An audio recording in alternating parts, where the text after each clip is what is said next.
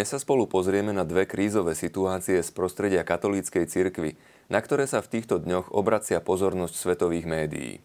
Prvá z nich vznikla na juhoamerickom kontinente, druhú máme v Európe. Budeme hovoriť o demisii čilských biskupov a o referende za zrušenie 8. dodatku ústavy v Írsku. Sú to práve 4 mesiace – Koncom januára 2018 ma TV Lux požiadala, aby som komentoval niekoľko priamých prenosov z apoštolskej návštevy svätého otca Františka v Čile a Peru.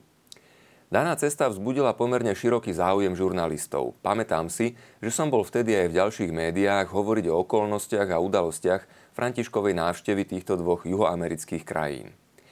Ak by mi však vtedy bol niekto povedal, že o pár mesiacov svoju demisiu podá do rúk svätého Otca všetkých vyše 30 čilských biskupov, pokladal by som to za nemožné, za nepredstaviteľné. Určite by som tomu ani najmenej neveril. No lenže stalo sa. Stránky svetových médií v posledných dňoch zaplavili informácie o tom, čo nemá obdobu hádam v celej histórii cirkvy. Viac než 30 biskupov v aktívnej službe v jednej krajine všetci naraz – vlastne celá biskupská konferencia ponúkla svoje odstúpenie pápežovi. Čo to znamená, ako a prečo k tomu vlastne došlo? Pápežová cesta do Čile bola spojená so správami o protestoch. Na verejnosť preniklo, že v krajine existuje početná skupina ľudí, ktorí sú nespokojní s niektorými biskupmi. Predovšetkým s monsignorom Juanom Barosom, ktorého František v roku 2015 ustanovil do diecézy Ozorno. Na viacerých miestach bolo vtedy vidieť transparenty, ktoré vyjadrovali nesúhlas s pápežovým rozhodnutím. Biskup Baros mal vraj totiž vedieť o zneužívaní mladistvých zo strany istého, medzičasom suspendovaného kňaza, avšak tomuto zneužívaniu nezabránil. Pápeža sa na túto vec viackrát pokúsili opýtať reportéry. V jednom prípade vznikla nahrávka, ktorej svätý Otec vyjadril svoje presvedčenie, že ide len o klebety, že tomu neverí, ani sa tým nemieni zaoberať, pretože mu nikto nepredložil nejaké dôkazy.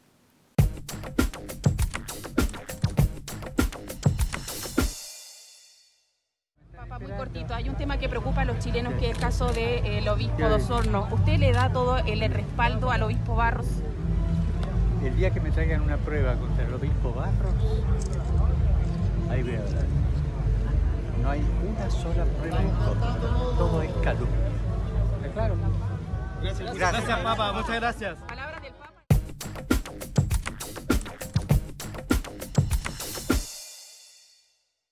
Návšteva v Čile napokon prebehla bez väčších incidentov, aj keď niektorí komentátori skonštatovali, že nepriniesla to ovocie, ktoré sa od nej čakalo.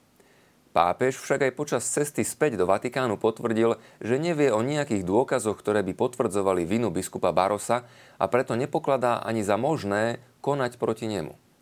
Nemá ho ako usvedčiť. Už v tých dňoch sa však ozval aj kritický hlas.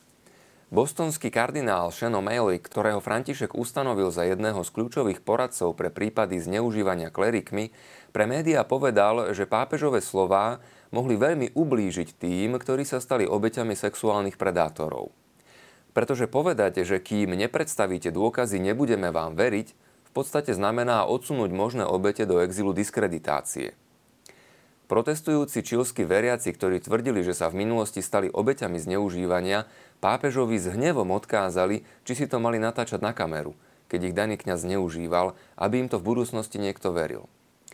Netrvalo dlho a svätý Otec prehodnotil svoj postoj a rozhodol sa vo veci konať. Už koncom januára 2018 Vatikán oznámil, že do Čile posiela arcibiskupa Charlesa Šiklunu z Malty. Dobre známeho vyšetrovaniami podobných prípadov zneužívania, aby sa na celú vec znovu a dopodrobna pozrel.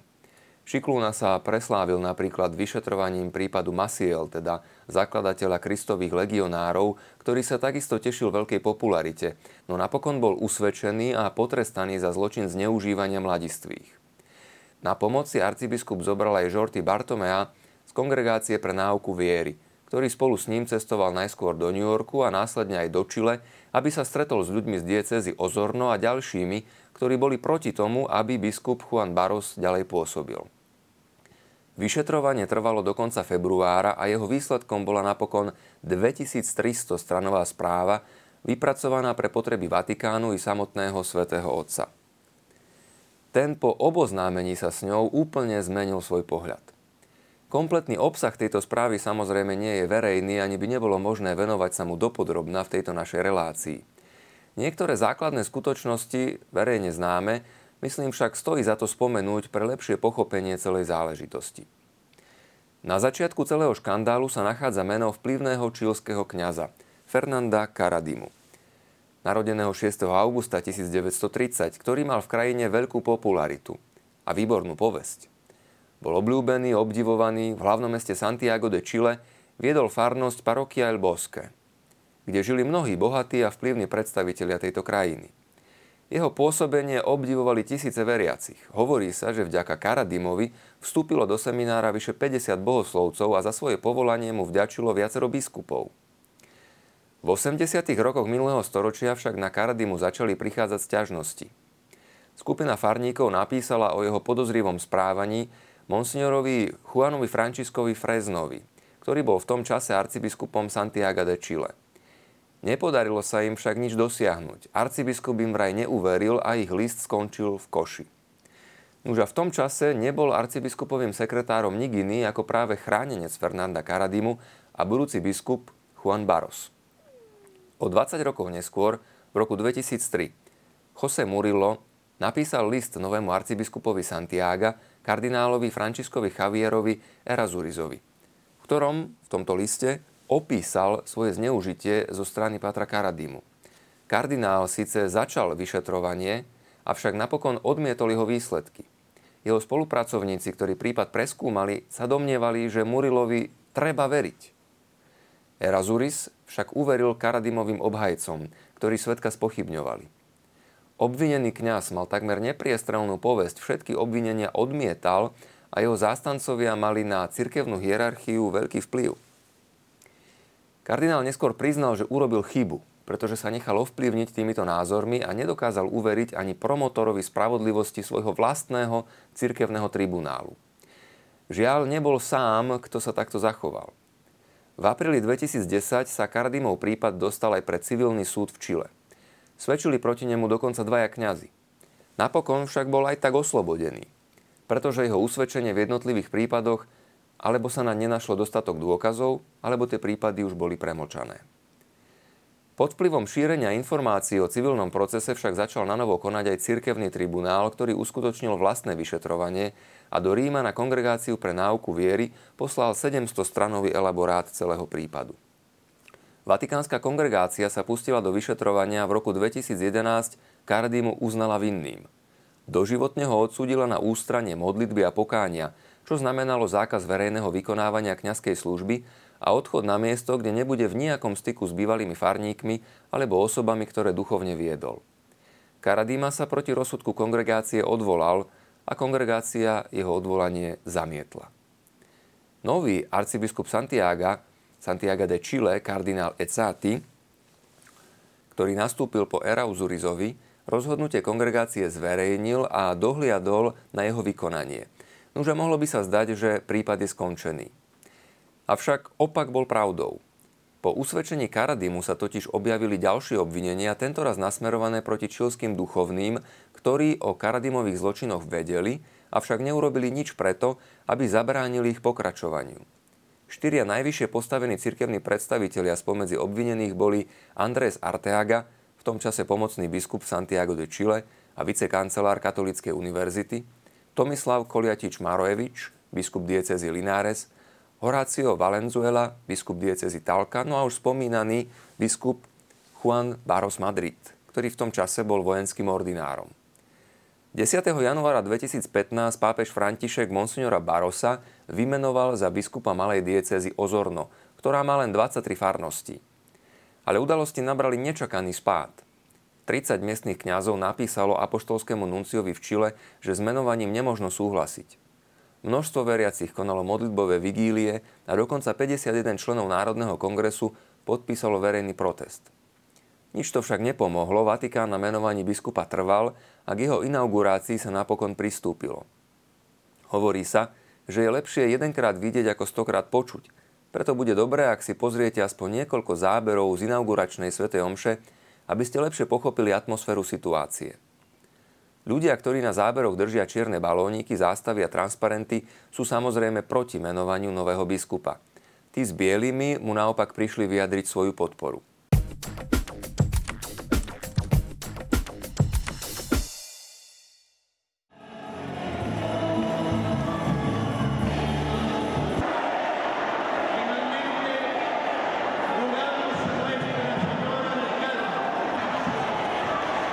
Čítanie buly svätého Otca ustanovení nového biskupa sprevádzala takáto kulisa. Viete si, čo si podobné vôbec predstaviť? Keď som tie zábery videl po prvý raz, hovoril som si, že možno ide len o temperamentnú povahu, ktorú my, Európania, nevieme pochopiť. Až s odstupom času a po prečítaní množstva informácií som si uvedomil, prečo tí ľudia boli tak veľmi rozhorčení a cítili sa ignorovaní, nevypočutí. Na vlastnej koži kus tejto atmosféry pocitil samotný pápež František, keď prišiel do Čile. Ako sme už spomenuli, po návrate do Vatikánu sa rozhodol obnoviť vyšetrovanie. 2300 stranový spis Šiklúnu ho prinútil zmeniť názor aj prístup, tak povediac, o 180 stupňov.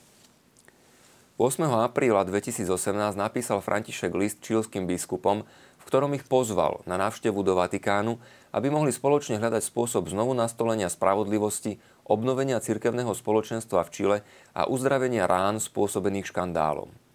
Zdôraznil, že čilská církev musí do centra svojej pozornosti postaviť tých, ktorí boli zneužití. V liste okrem iného napísal, že prosí o odpustenie všetkých, ktorých urazil. A má v pláne sa osobne ospravedlniť obetiam, ktoré sa stretli s vyšetrujúcim arcibiskupom. Ešte pred príchodom čilských biskupov do Vatikánu sa František stihol stretnúť s tromi kľúčovými svetkami, ktorí svedčili v prípade proti Pátrovi Karadimovi a monsignorovi Barosovi. Takto široké zvolanie biskupov kvôli riešeniu jedného konkrétneho prípadu do Vatikánu sa v minulosti uskutočnilo asi len v roku 2010, keď si svätý Otec pozval všetkých írskych biskupov takisto kvôli prípadom zneužívania, alebo v roku 2002, keď svätý Jan II povolal všetkých amerických kardinálov po tom, čo sa prevalil škandál v Bostone. Na tomto stretnutí s kardinálmi vzniklo pravidlo tzv. nulovej tolerancie. Po návšteve írskych biskupov takisto nasledovalo hĺbkové vyšetrovanie, to trvalo rok a prešlo všetky diecézy, semináre aj reholné spoločenstva. Od 15. do 17. mája 2018 sa teda pápež František stretol v Ríme so všetkými čilskými biskupmi. Prišlo ich 34, z toho 31 v úrade a traja emeritní. Každý biskup dostal od svätého Otca 10-stranový list, opatrený dokonca 27 poznámkami pod čiarou. Niekoľko z tých poznámok poukazuje aj na správu arcibiskupa Šiklunu, napríklad v čísle 25 sa píše. Vyšetrovanie preukázalo, že v prístupe k prípadom vážnych deliktov došlo k ťažkým pochybeniam, ktoré len potvrdzujú niektoré znepokojujúce fakty už známe viacerým rímským dikastériám. Poprvé, ide predovšetkým o to, čo sa týka spôsobu príjmania obvinení alebo údaní o zločinoch, pretože v mnohých prípadoch boli posúdené povrchne ako nepravdepodobné aj napriek tomu, že existovali vážne indície o tom, že došlo k spáchaniu zločinov. Počas vyšetrovania boli tiež objavené prípady zločinov, ktoré boli predmetom skúmaní uskutočnených s oneskorením alebo aj nikdy neuskutočnených, z čoho samozrejme vyplynuli pohoršenia pre tých, ktorí tieto zločiny ohlásili, ako aj pre všetkých, ktorí obete poznali, ich rodiny, priateľov, farské spoločenstva a tak ďalej. V ďalších prípadoch boli skonštatované vážne zanedbania pri ochrane detí, tak zo strany biskupov, ako aj reholných predstavených, ktorí majú osobitnú zodpovednosť chrániť Boží ľud. Po druhé, ďalšou podobnou skutočnosťou, ktorá ma zarazila a zahambila, napísal pápež, bolo čítanie dokumentov, ktoré dosvedčujú nátlak vyvinutý na tých, čo mali vykonávať poučenie v penálnom procese, alebo zničenie kompromitujúcich dokumentov zo strany osôb poverených starostlivosťou o cirkevné archívy čo len dokazuje absolútnu neúctu voči kanonickému postupu, ako aj existenciu nepriateľných praktík, ktorým sa do budúcna bude treba vyhnúť. Po tretie, v tom istom smere a na potvrdenie toho, že daný problém sa nevzťahuje len na jednu skupinu osôb, v prípade mnohých zneužívateľov sa vážne problémy objavili už vo fáze formácie v seminári alebo v noviciáte. V zápisoch o špeciálnom poslaní sú zaznamenané vážne obvinenia proti niektorým biskupom alebo aj reholným predstaveným, ktorí cirkevné výchovné inštitúcie zverili kňazom podozrivým z aktívneho homosexuálneho správania. Po prečítaní čo aj len týchto troch poznámok počiarov je zrejmé, že v danej správe je množstvo obvinení. Namierených proti rozličným predstaviteľom čilskej cirkvi za to, že si nesplnili svoje povinnosti. Teda kríza sa netýka len dvoch kardinálov alebo štyroch biskupov, na ktorých sa najviac poukazuje. Je tu veľa ďalších, zodpovedných, ktorí nekonali. Pretože táto vec presahuje obdobie 4-10 ročí. Podľa posledných správ je dnes obvinených čilských kňazov už vyše 80. To sú v podstate 3% celého kléru. Osobitne vážnou je situácia v dieceze Rankagua, kde biskup Monsignor Gojič musel suspendovať a priamo nahlásiť na polícii 15 zo svojich 68 kňazov, pretože čelia obvineniam zo zneužívania či dokonca spolupráce na obchodovaní so sexuálnymi službami. V správe vypracovanej arcibiskupom Šiklúnom je prepis 64 rôznych svedectiev. Prvé obvinenie Patra Karadimu tam siaha až do roku 1965. V 65. mal Karadima ešte len 25 rokov. Šiklúnová správa hovorí, že niektorí reholníci boli vylúčení zo svojho spoločenstva kvôli nemorálnosti správania, avšak potom sa minimalizovala vážnosť ich kriminálnych činov a dostali také dispozície v diecéze či vo farnostiach, ktoré predpokladali denný a priamy kontakt s maloletými osobami. V reakcii na stretnutie s pápežom a na jeho 10-stranový list ponúklo svoju rezignáciu všetkých 31 čilských biskupov v aktívnej službe. Koľko z týchto rezignácií pápež príjme a čo to bude znamenať pre budúcnosť krajiny, ukáže čas. Možno to zodpovedia najbližšie dni či dokonca hodiny, to nevieme s istotou. Na tele cirkvy sa otvorila rána, ktorej vyčistenie a zahojenie bude veľmi dlho trvať. Podobne, s istotou v tejto chvíli neviem, ako zajtra dopadne referendum v Írsku. V čase, keď budete pozerať túto reláciu vo vysielaní, milí diváci, to už bude známe. Dnes, keď je štvrtok 24. mája, to ešte neviem. Všetko sa ukáže až v priebehu zajtrajšieho dňa. Čo však môžem skonštatovať aj dnes je, že Írsko bolo donedávna jednou z mála krajín, ktorá bolo jednoznačne za život. Totiž, keď sa vo svete začali šíriť tzv. potratové zákony, Íry sa vzopreli a do ústavy v roku 1983 vložili 8. dodatok, ktorý hovorí o práve na život, tak pre matku, ako aj pre dieťa. A toto pravidlo platilo v podstate až do súčasnosti. Bez pochyby zachránilo životy, nikto ani nedokáže vyčísliť presne koľkých detí. U nás na Slovensku sme si počas komunistického režimu schválili iný zákon a odkedy vstúpil do platnosti, pripravil nás o vyše milión slovenských detí. V Írsku posledných 30 rokov deti pod srdcom matky používali tú istú ochranu ako matka samotná. No lenže časy sa menia. Kredibilita cirkvy v Írsku, ktorá sa za schválenie zákonov znemožňujúcich potraty zasadila, bola medzičasom zrujnovaná. Aj vďaka podobným prípadom, k akým došlo v spomínanom Čile. A do hry navyše vstúpila overená stratégia. Využitie tragického prípadu. V oktobri 2012 bola na univerzitnej nemocnici v Írskom Galvej hospitalizovaná 31-ročná Savita Halapanavar. Zubárka pôvodom z Indie s vážnymi tehotenskými komplikáciami. Lekári podcenili sepsu, ktorá zachvátila telo matky, nepokladali stav za život ohrozujúci a preto sa rozhodli nepristúpiť k ukončeniu tehotenstva na záchranu života aspoň matky. Jej stav sa však prudko zhoršil a obaja žena i dieťa zomreli. Prípad samozrejme vyvolal širokú publicitu v médiách a viedol ku kritike 8. dodatku Írskej ústavy. Následne v roku 2013 bol schválený zákon, ktorý dovolil potrat v prípade ohrozenia života matky. Už ale nezostalo len pri tom. Organizácie bojujúce za tzv. reprodukčné práva rozpútali kampaň, ktorá postupne viedla až k vyhláseniu referenda za úplné odstránenie 8. dodatku k ústave Írska, ktorý, ako sme spomenuli, zrovnoprávňuje život dieťaťa a život matky. Ak sa to podarí, bude možné zaviesť potratové zákony podobné tým, ktoré máme napríklad na Slovensku. Toto referendum je v Írsku práve pred dverami a všetko naznačuje, že 8. dodatok bude zrušený. Konferencia katolických biskupov Írska vyvinula všetko úsilie za zachovanie dodatku. Rovnaký názor majú aj anglikánska a ďalšie cirkvy. Viacerí miestni teológovia sa však vyjadrili opačným spôsobom. Podobnosť s inými krajinami je tu čisto náhodná. A mnohí predstavitelia nielen politického, ale aj kultúrneho života, napríklad kapela U2, podporili odstránenie dodatku. Keď sa snažíme pochopiť kontext toho, čo sa deje, myslím, že môže byť zaujímavé prečítať si kúsok jedného listu, ktorý pred referendum napísal írsky verbista, profesor morálnej teológie Páter Vincent Twomey. Ako podotkli viacerí, dalo by sa povedať, že je to list o súčasnej írskej duši.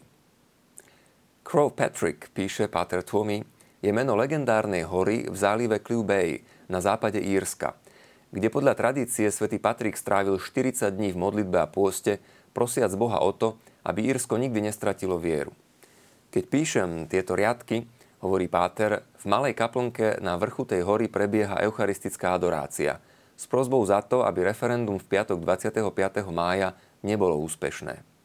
Toto referendum chce odstrániť právo na život nenarodeného dieťaťa, aby do Írska mohli byť zavedené potraty na požiadanie.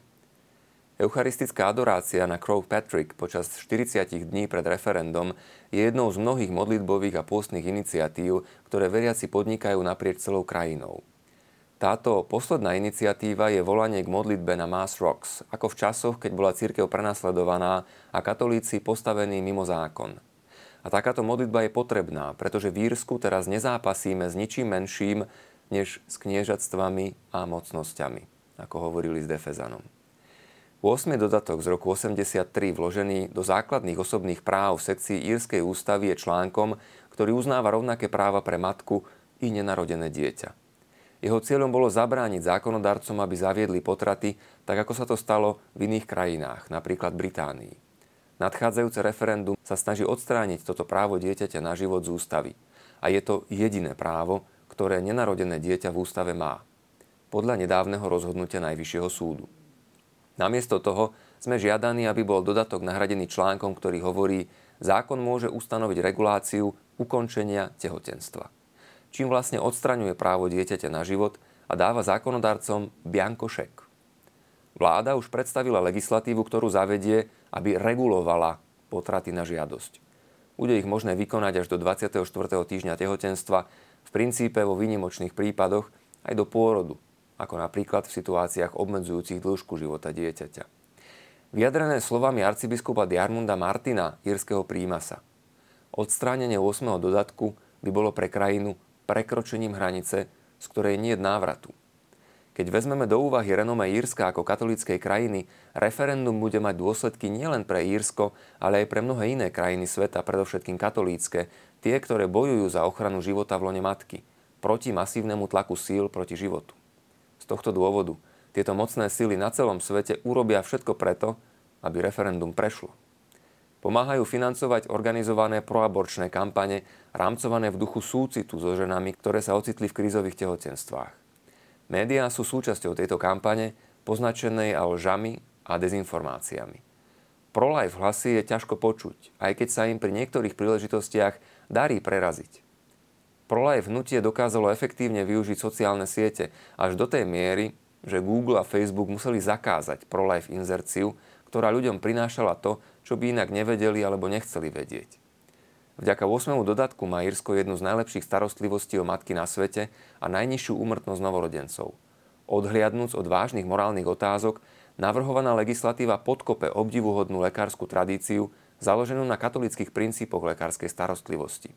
Okrem toho, na základe legislatívy, ktorá bude zavedená kvôli schváleniu referenda, medicínske povolania, ako sú všeobecní lekári, sestry, pôrodné asistentky, pôrodníci, ginekológovia, lekárnici, budú zákonom viazaní poskytovať tento servis. Viac menej na žiadosť, pretože tzv. výhrada vo svedomí je de facto nepoužiteľná. Keďže lekárske fakulty nevyhnutne zaradia vyučovanie vykonávania potratov do svojich vzdelávacích programov, praktizujúci katolíckí študenti a ďalší mladí muži a ženy dobrej viery budú vylúčení z vykonávania týchto profesí.